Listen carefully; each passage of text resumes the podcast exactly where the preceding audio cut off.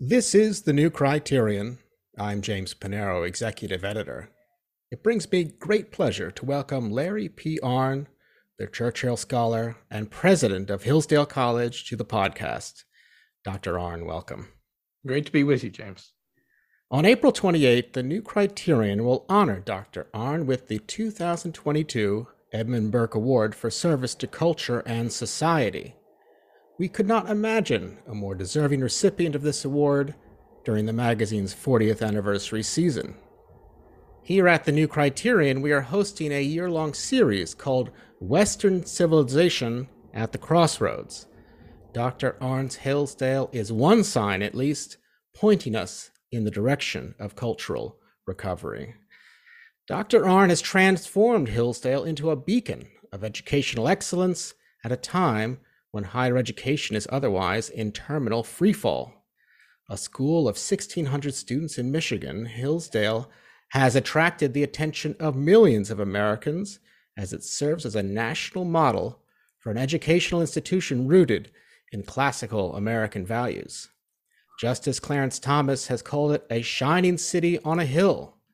As he runs his school, Dr. Arnn is also at the center of a national conversation on education, freedom, history, and the American story. Recently, he has expanded his curriculum on the Western tradition to secondary school education. Two dozen schools in 13 states have partnered with Hillsdale, and the state of Tennessee is now set to expand the school's 1776 curriculum to 50 charter schools, a big move that recently caught the attention and raised the concerns of the New York Times. To our viewers, listeners, and readers, please consider joining us on April 28 as we honor Dr. Arnn and celebrate 40 years of the New Criterion. Visit newcriterion.com slash gala for more details. Even if your date book finds you elsewhere, I hope that you will consider making a gift in honor of Dr. Arnn and this very special occasion. Dr. Arnn, the title of your April 28 talk is Consistency in Politics. Now, without giving it away, can you share with us a bit of what you have in mind for your presentation? Uh, mostly, I have in mind teasing Roger Kimball, who runs that outfit there. Uh, uh, Consistency in Politics is a essay, one of his best, by Winston Churchill, and uh, it gives an account of the changes in the careers of Edmund Burke, who was against the French Revolution and friendly to the American, and of uh, who else? Of uh, William Gladstone and of uh, Joseph Chamberlain. And he excuses two of those guys and condemns one of them. And those are huge changes. Well, Roger is uh, a highly cultured man who, like you, wears a bow tie. And uh, he has joined the list uh, in support of Donald Trump. isn't that odd? You know, he reads his Montesquieu and his Montaigne, and he writes about his uh, his essays are littered with quotes from demonstrate erudition, and uh, and then Donald Trump was okay with him. So how can you explain that? What you know, and that's uh, it sounds like an unusual thing, but if you know anything about the history of politics, it's actually a very common thing. So I'm going to talk about that. Well, I look, we really look forward to that. And conservatives like to talk about creating parallel institutions to challenge establishment dogma, but you've actually done it at Hillsdale, in turn, bringing the ideals of the school to the national stage. What advice would you give to like minded institution builders? Uh, well, uh, I've been in the railroad running business for most of my career, and uh, I figured out some things about it uh, mostly derived from Aristotle and Winston Churchill. Uh, it's hard to be good at more than one thing. And you should do that as well as you can.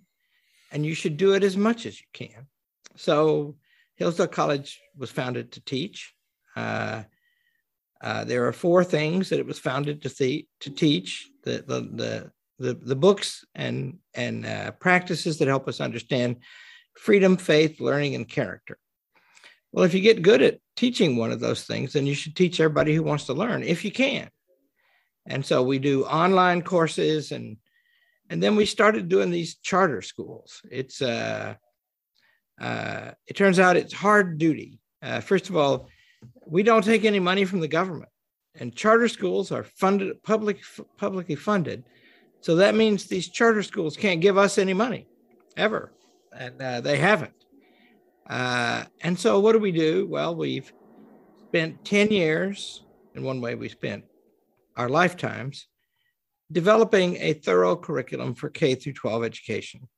We've developed it with our faculty and among the staff of the, of the K 12 office and with the teachers and headmasters in the schools. And it's tested and it's uh, staged. Uh, it turns out that uh, education is not hard to understand, it's just hard to do. And so, one of the things that's hard about it is you have to get things in the right order. Uh, as a kid grows up, there's uh, prerequisites for all kinds of things. You got to do those before you do the thing. And so we've worked all that out, and it's become very developed. And uh, and you know, one part of it you mentioned is a civics curriculum called the 1776 curriculum, and that's uh, you know that's by the way the controversial part. Uh, the New York Times, uh, you know, which you mentioned is the latest of our enemies. Um, it's a, I like to say it's a sign we're becoming important and we'd rather really rather not be. Uh, they want us to uh, they want to portray us as an, as in opposition to the 1619 project of the New York Times. And I'll just mention of that project, the dean of American history, the, the, the leading scholar in the field is a man named Gordon Wood, who is a student of his of the predecessor dean Bernard Bailyn. And Gordon Wood has said of the 1619 project, not a single colonist ever wrote what they say is the main point of the founding of America, which is to perpetuate slavery. Not, not one ever wrote it. And that means there's not a shred of evidence for it. And you don't need to counter that. You just need to present the evidence. And the evidence is rich and great and tragic and triumphant, all that. So, you know, you, uh, if you know what education is and you think about it a long time, you'll figure out that there are a few simple things a kid needs to know. Uh, they, first of all, they they need to do the, the skills that only human beings have. In education, those are called reading, writing, and arithmetic. You got to get really good at teaching those things. Uh, and you can be. I argue we are. I think I can prove it. But then after that, they need knowledge. And what do they need knowledge of? They need knowledge of the natural world and of the human world. And the human world is in history and philosophy and literature and and the natural world is in the sciences. So you got to get good at those things. The controversial part is civics or history. Well, why is it controversial? Uh, teach it all. Uh, you know, you read Thomas Jefferson, and you note that he wrote the de- the greatest declaration of freedom in history, and he was a slaveholder, and he didn't let his slaves go. Kid needs to know that in addition, needs to know Thomas Jefferson sponsored the first great act of liberation, the Northwest Ordinance, uh, and guaranteed that the land where I live, the Northwest Territory, never had slavery in it. Uh, Thomas Jefferson never he, never spoke of slavery except to condemn it. Now that's a little complicated, isn't it? And that means that isn't his life like ours? Uh, you can't do everything you think is right. Uh, nobody even intends everything right. And if you do these cookie cutter figures, he was all evil, banish him, then kids don't learn anything from that. Whereas what they should learn is even great people have trials and they become great to the extent they overcome them. So yeah, that's and so that's the approach to th- civics. Uh, American history, which is what you study when you study civics, that all happened in the past. It can't be changed. So it's good to study it. You can figure it out, right? Think about it. And once you know it, whatever you know, you know. So anyway, that's that's what we do, and it is very controversial. Uh, and uh, I refuse to be depicted as opposing the narrative of the 1619 project with our own narrative. We don't have one. Uh, the narrative is provided by the subject matter. Well, exactly right. The New York Times, the purveyor of the 1619 project, and with its own school curriculum, calls the 1776 curriculum overly positive. One critic says that the curriculum is wrong to suggest that American ideals will overcome whatever evils may be there. But I wonder, hasn't American history in fact shown just that? And to suggest otherwise would seem to be the counterfactual history. Yeah, well, you know, first of all, we don't actually say that. Uh, but it, it is true that if anything can overcome evil, it is the principles of good. And they are the ones that do when it happens. And, you know, America is an imperfect country. It's hard to argue that it was not founded according to perfect principles, at least nearly so.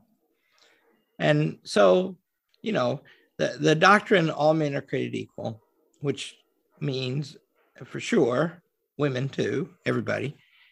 That's only a tautology, right?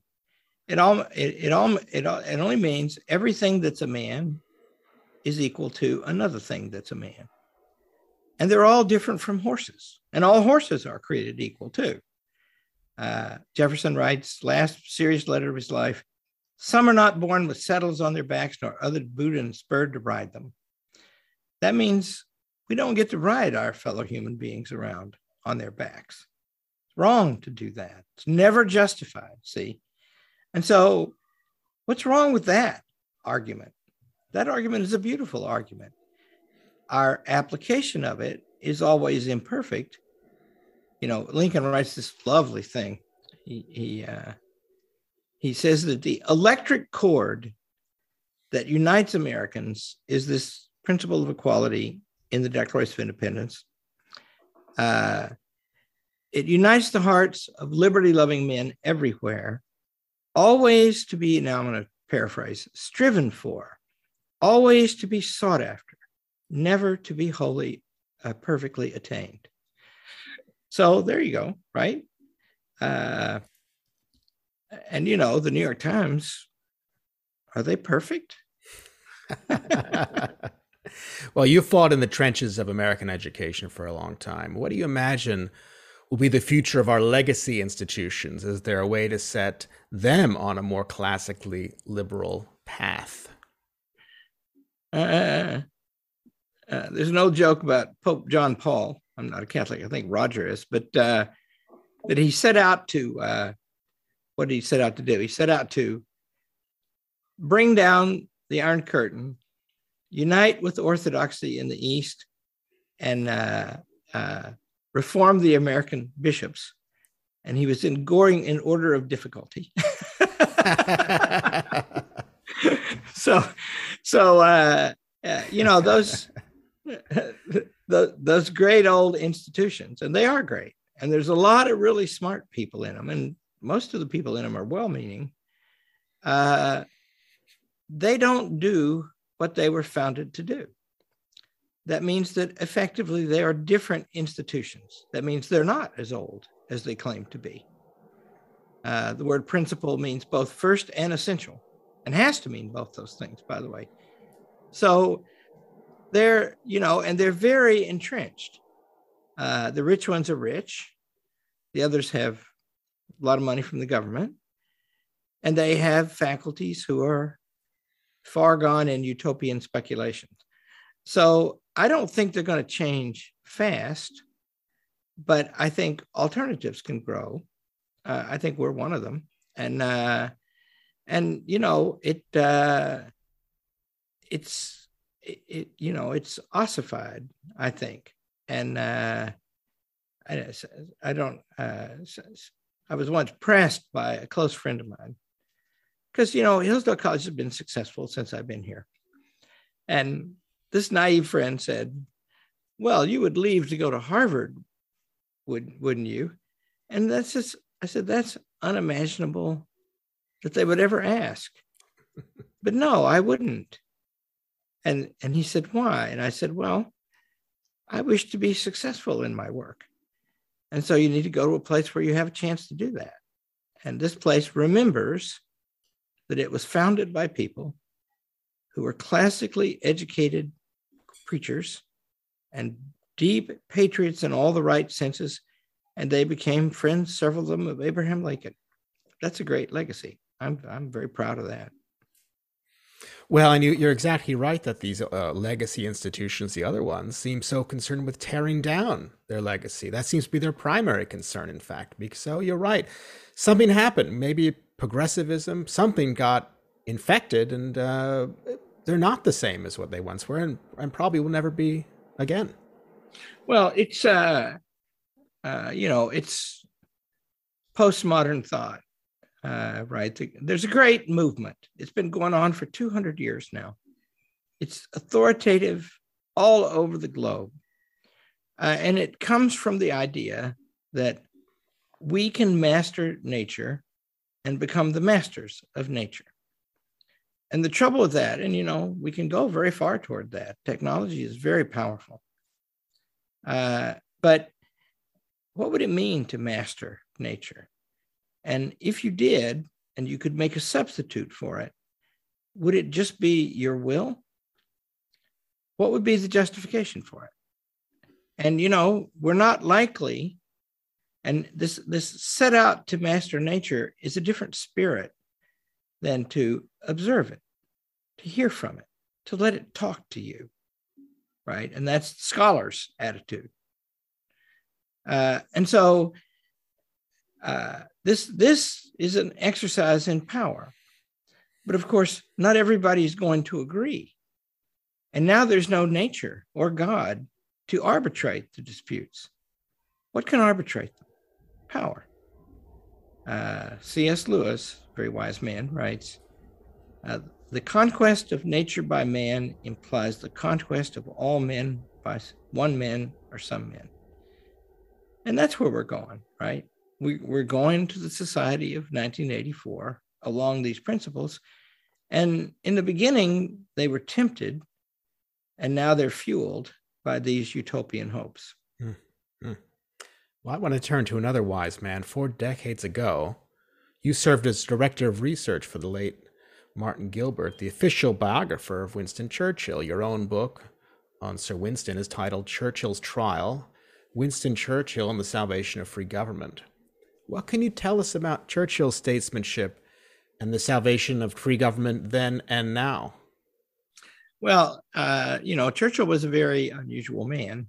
Uh, and uh, you know, if you list up what he did, there isn't anybody like that. Uh, maybe Cicero, you know, somebody like him. He wrote 50 books. He was in five big wars. He was brave. He held every, he was in politics for almost 60 years. Anyway, he's a very remarkable man.